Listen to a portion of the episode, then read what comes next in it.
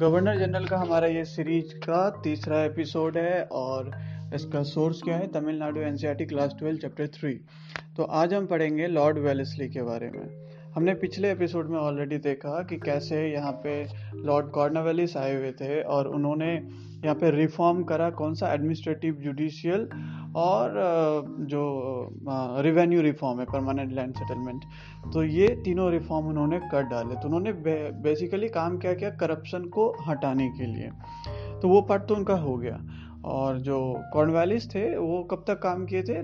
लगभग eighteen sorry seventeen eighty five to seventeen eighty seventeen ninety three तक। तो 1785 से 1793 तक। ऑलमोस्ट 1786 समझो क्योंकि 85 तक तो आ, वो थे हमारे वैरन हास्टिंग थे तो दिसंबर एक महीना कुछ नहीं होता है। तो अगर कुछ भी आता है तो हमें याद रखना है कि 86 से जो काम हुआ है वो कॉर्नवालिस का है। तो हमने देखा कि 85 से 93 तक है बट जो वेलेजली है वो 1798 से आ रहे हैं।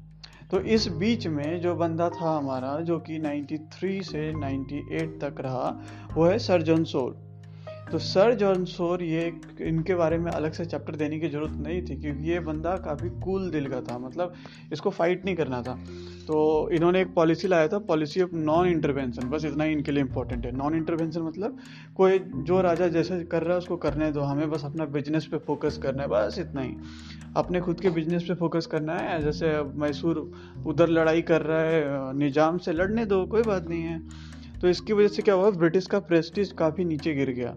क्योंकि ना, अब ब्रिटिश ऑक्यूपाई नहीं कर रहा है तो एक तो एक्सपेंड नहीं हो रहा है एम्पायर और धीरे धीरे लोग भी सोचने लगे कि ब्रिटिश डर गया। देखो ब्रिटिश डरा नहीं है बट क्या है, तुम हर दिन दूसरे को थप्पड़ मारते थे, अब मार रहे हो। तो लोग को लगा कि शायद ये डर चुका है। जैसे टीपू सुल्तान थे राइट जिसको कि कॉर्नवालिस ने हरा दिया था। ड्रॉ हो गया था मैच अब टीपू सुल्तान सोच रहा है कि क्यों नहीं आ रहे ब्रिटिशर्स इसका मतलब ब्रिटिशर्स की लग चुकी है। तो इस वजह से कई लोग ब्रिटिशर्स पे अटैक भी करने लगे। ब्रिटिशर्स का प्रेस्टिज काफ़ी डाउन हुआ। तो ये था सर जॉनसर इसलिए ज़्यादा समय तक रहे नहीं 93 से 98 तक ही रहे, पाँच साल रहे।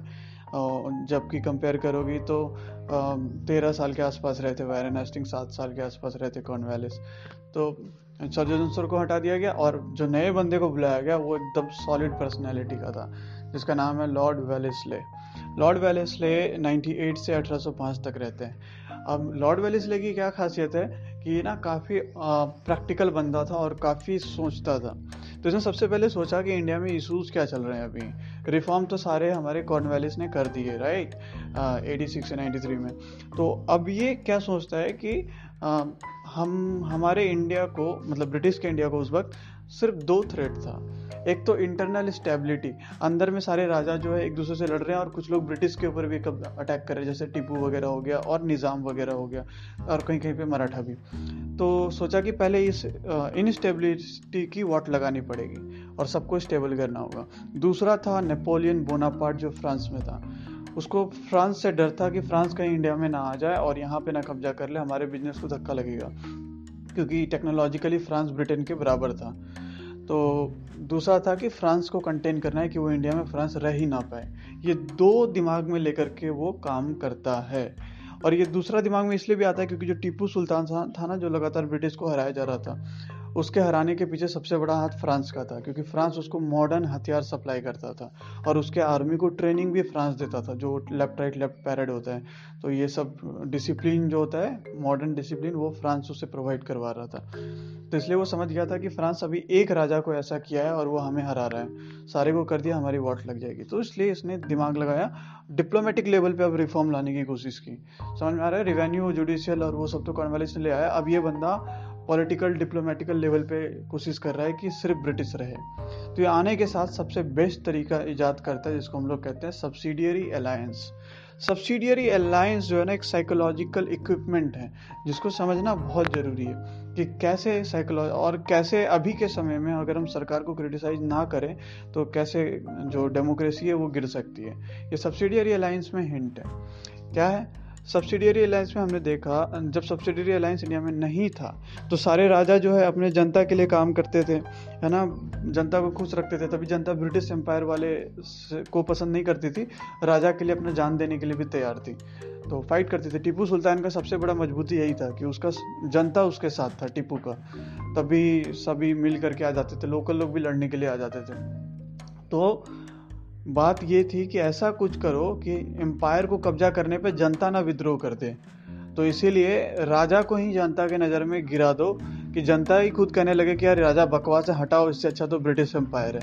ये टेक्निक था सब्सिडियरी में और साथ में क्या था कि फ्रांस को भी हटाना है और स्टेबिलिटी भी लाना है। तो ये तीन कैसे किया उन्होंने? उन्होंने सब्सिडियरी में कहा कि आपको हम प्रोटेक्शन देंगे, यानी कि ब्रिटिश प्रोटेक्शन देगी बाहर के कोई भी आप पे अटैक नहीं करेगा। अड़ोसी पड़ोसी राजा भी नहीं करेगा, विदेशी भी नहीं करेगा, कोई नहीं करेगा अटैक आपके ऊपर। क्योंकि ब्रिटिश आपको प्रोटेक्शन देगी। बदले में आपको अपने राज्य का छोटा सा एक किंगडम देना है, जो कि इतना ही होगा, जिससे कि हम अपना आर्मी चला सकें।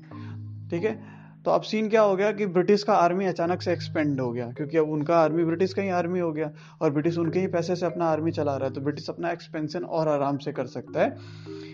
और साइकोलॉजिकल इम्पैक्ट क्या हुआ यहाँ पे? राजा जो था, अब उसे समझ में आ गया कि अब मेरे ऊपर कोई अटैक नहीं कर सकता, ब्रिटिश है मेरे साथ राइट पड़ोसी राजा कुछ करेगा तो ब्रिटिश आकर के अपना सारा आर्मी लगा देगा, क्योंकि ब्रिटिश के अंदर तो बहुत सारा किंगडम आ गया। सारा आर्मी ब्रिटिश इसके खिलाफ लगा देगा, ब्रिटिश इसको बचा लेगा। तो वो राजा जो था, वो अब ऐसो आराम करने लगा। वो जनता का सुन ही नहीं रहा है। क्या ही हो जाएगा यार, क्या हो जाएगा? अपना वो भी डर नहीं रह गया कि मेरा दो बच्चा है, दो बच्चा आपस में लड़ गया या फिर कोई, मेरा चाचा का बच्चा लड़ करके राज्य हत्या लिया। क्योंकि अब ब्रिटिश है, ब्रिटिश ने कहा है, तुम ही राजा हो तो मेरा ही बेटा अब राजा बनेगा। तो ये भी टेंशन नहीं रहा सक्सेशन का। तो उसका बेटा भी कुछ काम नहीं करा। अरे, हम ही बनेंगे, ब्रिटिश हमारे साथ है। समझ में आ रहा है क्या सीन हो गया था? तो यही यहाँ पे कहा जाता है कि लोग कहते थे कि राजा जनता का काम कर रहे हैं। बट देखो, एक बार सब्सिडियरी अलायंस आया कि आपको, आपका राज्य का आप खतरा नहीं है कि राज्य आपके हाथ से चला जाएगा तो क्या हाल हुआ? दैट सिमिलर टू क्रिटिसिज्म अगर आपको क्रिटिसिज्म नहीं मिलता है डेमोक्रेटिक कंट्री में तो आपको डर ही खत्म हो जाता है। कोई हमको क्या ही बोलेगा? थोड़ा सा तो गलत है। करते रहो करते रहो। फिर धीरे धीरे वो इतना लेवल पे हो जाता है कि आपको रोकने वाला कोई नहीं होता। जैसा कि सब्सिडियरी अलायंस में हमने देखा कि उसका सारा डर ही खत्म हो गया। उसका बेटा ही राजा बनेगा और कोई उस पर अटैक भी नहीं करेगा। इसकी वजह से उसने राज्य चलाना छोड़ दिया। इतना रैम्पेंट करप्शन हुआ और ब्रिटिशर्स ने उसी करप्शन का फ़ायदा उठाया। सब्सिडियरी अलायंस होने के बावजूद भी उसने अवध को कैप्चर कर लिया। ये कह के कि वहाँ करप्शन ज़्यादा है और वहाँ के लोगों ने भी ज़्यादा कुछ नहीं कहा। हाँ ठीक है, रहने दो। ऐसे भी राजा जो है फुद्दू था। तो ये सब सीन चलने लगा। तो सब्सिडी अलायंस एक प्री कर्सर बन गया to the final annexation of the kingdom तो मेरे ख्याल से यहाँ समझ में आएगा दूसरा क्या था सब्सिडी अलायंस में प्रॉपर्टी कि आप दूसरे राजा के साथ या फिर किसी दूसरे ब्रिटिशर्स के साथ कोई भी संबंध नहीं रख ब्रिटिशर्स मतलब दूसरे वेस्टर्न कंट्री के साथ नॉट ब्रिटिशर्स लाइक फ्रेंच तो दूसरे वेस्टर्न कंट्री के साथ या फिर इंडिया में ही दूसरे किंगडम के साथ आप कोई भी रिश्ता नहीं रख सकते बिना ब्रिटिश के परमिशन के। अब इससे क्या हो गया? ब्रिटिशर इंश्योर कर लिया कि वो आपस में मिले ना। मिलेंगे तो कहीं कन्फेडरेशन बना के ब्रिटिश के खिलाफ ना फाइट कर लें। तो यहाँ पे भी ब्रिटिश इंश्योर कर दिया कि इंटरनल स्टेबिलिटी हो गया। सब आपस में कमज़ोर हैं और मिल नहीं सकते हैं। और और क्या कहा कि मेरा एक ब्रिटिश का बटालियन जो है आपके एम्पायर में रहेगा और उससे आप कोई भी काम नहीं करवा सकते। तो ये तीन चार जो चीज़ें हैं, ये सब्सिडरी अलायंस में थी, जो इंश्योर कर दिया कि राजा धीरे धीरे करप्ट होता जाएगा और लोगों का सपोर्ट खो देगा। दूसरा कि वो दूसरे राजा के साथ मिल नहीं सकता। तीसरा कि वो विदेशी सरकारों से, जो कि वेस्ट कंट्री है, विदेशी तो सभी विदेशी थे उस वक्त, जो वेस्ट कंट्री है, उससे सपोर्ट नहीं ले सकता। मेनली फ्रांस इसकी वजह से जो निज़ाम थे, उनको अपने यहाँ से फ्रांस के आर्मी को भगाना पड़ा था। तो इस तरह से फ्रांस के आर्मी को भगा दिया तो धीरे धीरे फ्रांस वहाँ पे जो अपना जड़ मज़बूत कर रहा था, वो धीरे धीरे अब कमज़ोर होना शुरू हो चुका था। टीपू अपने फ्रांस को अब भी नहीं हटाता है तो इसलिए टीपू के खिलाफ वॉर शुरू हो जाता है, जिसको हम लोग बोलते हैं फोर्थ मैसूर वॉर, और इसमें टीपू मारा जाता है। लास्ट तक लड़ता है टीपू, लेकिन माराने का रीज़न ये था कि मराठा और निज़ाम सभी उसके खिलाफ लड़ते हैं। निज़ाम क्यों खिलाफ लड़ते हैं? क्योंकि निज़ाम सब्सिडरी अलायंस साइन कर चुके थे तो आर्मी अब उसके अंडर नहीं था। तो उसका आर्मी इस्तेमाल कर लिया जाता है। मराठा जो होता है, वो मतलब उस वक्त सिर्फ़ और सिर्फ़ अपना खुद का सत्ता देख रहा था। तो टीपू मारे जाते हैं और टीपू को हटा करके वहाँ पुराने राजा, कोई हिंदू राजा वुडवेयर थे, उनके छोटे से बच्चे को, जो माइनर बच्चा था, अठारह साल का भी नहीं था, उसको राजा पे बना दिया जाता है, ताकि वो बस पालतू बन के रहे। और उसके बाद वो क्या करते हैं कि अब जो है मराठा पे अटैक करता है, जब नाना फडनवीस मारे जाते हैं। नाना फडनवीस जैसे ही मरते हैं तो वहाँ पे तीन चार होलकर सिंधिया ये सब रहते हैं, आपस में फूट लगा करके और फिर उन सबको सब्सिडरी अलायंस में लाते हैं। सिमिलरली सूरत में जो जब वहाँ के राजा मरते हैं तो उनका बच्चा जैसे गद्दी पे बैठता है तो वो क्या करते हैं, ब्रिटिशर्स क्या कहते हैं बच्चे को कि आप सब्सिडरी अलायंस साइन कीजिए और अगर आप नहीं कीजिएगा तो उसका बच्चा का जो भाई है, उसको बोलते हैं, हम तुमको गद्दी पे बैठा देंगे, तुम सब्सिडरी अलायंस साइन कर दो और ऐसे लड़ाई करवाना शुरू करवा देता है। तो और ऑफकोर्स ब्रिटिशर्स के पास आर्मी क्योंकि बाकी लोगों ने सब्सिडरी अलायंस साइन किया है, उनका आर्मी लेकर के आ जाएगा।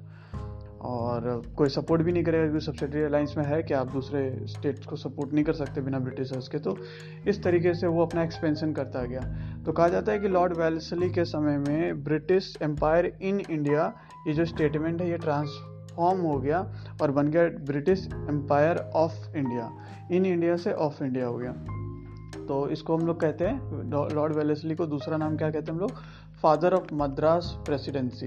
India में ब्रिटिशर्स के तीन प्रेसिडेंसीज थे, कोलकाता, मुंबई और मद्रास। तो मद्रास प्रेसिडेंसी अभी बनता है, वेल्सली की वजह से। क्योंकि टीपू साउथ में था, उसको ख़त्म कर देता है, सूरत ख़त्म कर देता है, निज़ाम ऑलमोस्ट कब्जा में आ गया सब्सिडरी की वजह से। तो ये पूरा एम्पायर यहाँ पे बन गया। अब देखो सब्सिडी अलायंस तो काफ़ी अच्छा था। ब्रिटिशर्स के साइड से हमारे लिए तो खराबी था करप्शन बढ़ गया और राजा का इमेज भी गिर गया अदरवाइज़ पहले राजा केयरिंग हुआ करता था। तो अब सीन क्या हो गया? केयरिंग मतलब उतना भी केयरिंग नहीं था मतलब उतना करप्ट भी नहीं था।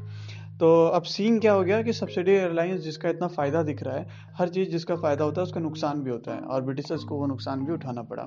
सब्सिडी एयरलाइंस के साइड इफ़ेक्ट्स क्या थे, ये जानना ज़रूरी है। नंबर वन साइड इफ़ेक्ट ये थे कि जब आप अपना आर्मी नहीं रखोगे ब्रिटिश के आर्मी को रखोगे तो आपका जो वास्ट आर्मी है, उतना आर्मी का अब ज़रूरत नहीं है। तो आधा आर्मी को तो ऐसे ही वो नौकरी से निकाल दिया। तो अनएम्प्लॉयमेंट बहुत ज़्यादा बढ़ गया उस वक्त और अनएम्प्लॉयमेंट हुए आर्मी के लड़ने वाले लोग, यानी कि अब जो है एनआरकी फैलेगा। यानी कि वो लोग क्या करेंगे? लूट पाट बढ़ गया।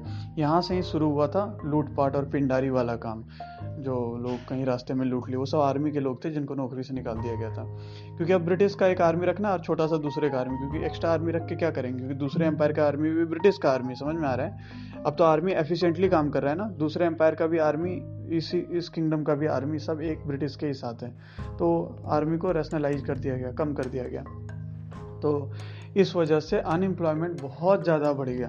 नंबर तो ये एक सिचुएशन हो गया जिसकी वजह से एनआरकी बढ़ा और लोगों में रिवॉल्यूशनरी टेंडेंसी बढ़ा ब्रिटिश के खिलाफ। जो लोग थे वो इन आर्मी का फ़ायदा भी उठाए, जिनको नौकरी से निकाला गया। जो दूसरा इंपॉर्टेंट पॉइंट था, वो ये था कि जब ब्रिटिश खुद भी एक अपना आर्मी रख रहे हैं एम्पायर में तो उन्होंने सब्सिडी एयरलाइंस से बोला था, आप इससे कुछ काम नहीं करवाओगे। तो वहाँ पे एक भेदभाव होने लगा था कि ये आर्मी सुपेरियर है, जबकि सेम रैंक था। और जो राजा का आर्मी है, वो छोटा रैंक का है। तो हर जगह ब्रिटिश के साथ जो इंडियन आर्मी है, उनके साथ भेदभाव होने लगा और ब्रिटिश का आर्मी अपने आप को बड़ा समझने लगा ऑल दोनों सेम रैंक था। तो यहाँ से एक गंदा फीलिंग जनरेट हुआ और जब लॉर्ड वेलेसली का समय समाप्त हुआ, जो कि 98 से 1805 का था तो 1806 में जब नए बंदे आए थे जिनका नाम है अरे, इनका नाम ना ज़्यादा इम्पोर्टेंट है नहीं वैसे। सर जॉर्ज बार्लो, ये नाम बिल्कुल ही याद मत रखना, कभी नहीं पूछेगा। कुल मिला के बात यह है कि इस वक्त वेल्लोर म्यूटनी हो गई थी। वेल्लोर म्यूटनी यानी कि साउथ में वेल्लोर एक जगह है, वहाँ के सिपाहियों ने अंग्रेज़ों के खिलाफ विरोध कर दिया। विरोध करने का एकमात्र रीजन था इंसल्ट। वहाँ पे लगातार सेम रैंक के इंडियन के साथ इंसल्ट किया जा रहा था, खाने ठीक से नहीं दिया जाता था, उनको नीच समझा जाता था तो जिसकी वजह से वेल्लोर म्यूटनी हुआ। ये इम्पोर्टेंट है। वेल्लोर म्यूटनी इम्पोर्टेंट है। ये देखो 1805 तक वेलसली थे, उसके बाद 1806 में ये वेल्लोर म्यूटनी हुआ है, जिसमें सर जॉर्ज समथिंग थे। तो वेल्लोर म्यूटनी 1806 में हुआ और इसको माना जाता है प्री कर्सर टू 1857 जो सिपाही का रिवोल्ट हुआ। तो यानी कि सिपाही म्यूटनी जो होता है, जो सिपाही रिवोल्ट था, वो सिर्फ़ अठारह में नहीं हुआ, बल्कि 1806 में भी हुआ था। Right right. तो एग्ज़ाम्स में ऐसा क्वेश्चन आ सकता है कि which of the following is the first sepoy mutiny तो उसमें अठारह हम लोग मार देंगे तो वो गलत है, क्योंकि उसको फ़र्स्ट सिपाही म्यूटनी फॉर इंडिपेंडेंस कहा जाता है। बट फ़र्स्ट सिपाही म्यूटनी जो है, वेलोर वाला है। समझ में आ रहा है? तो ये टोटल इंसिडेंस रहा है सिपाही म्यूटनी का सॉरी लॉर्ड वेलेजली का। तो लॉर्ड वेलेजली के बारे में हमने समझ लिया और लॉर्ड वेलेजली के बाद जॉर्ज बार्लो आते हैं, उसके बाद मिंटो आते हैं। ये दो ज़्यादा इंपॉर्टेंट नहीं है तो हम लोग अगले एपिसोड में देखेंगे लॉर्ड हेस्टिंग के बारे में जो ज़्यादा इंपॉर्टेंट है। तो अब तक हमने किन किन के बारे में देखा है? सेवेंटी टू से एटी फाइव तक Warren Hasting and then eighty six से नाइन्टी थ्री तक हमारे कॉर्नवेलिस एंड नाइन्टी थ्री से नाइन्टी एट तक हमारे सर्जन सोर और 98 से 1805 तक लॉर्ड वेलेसली जो हमने आज वाले एपिसोड में देखा। That's all bye thank you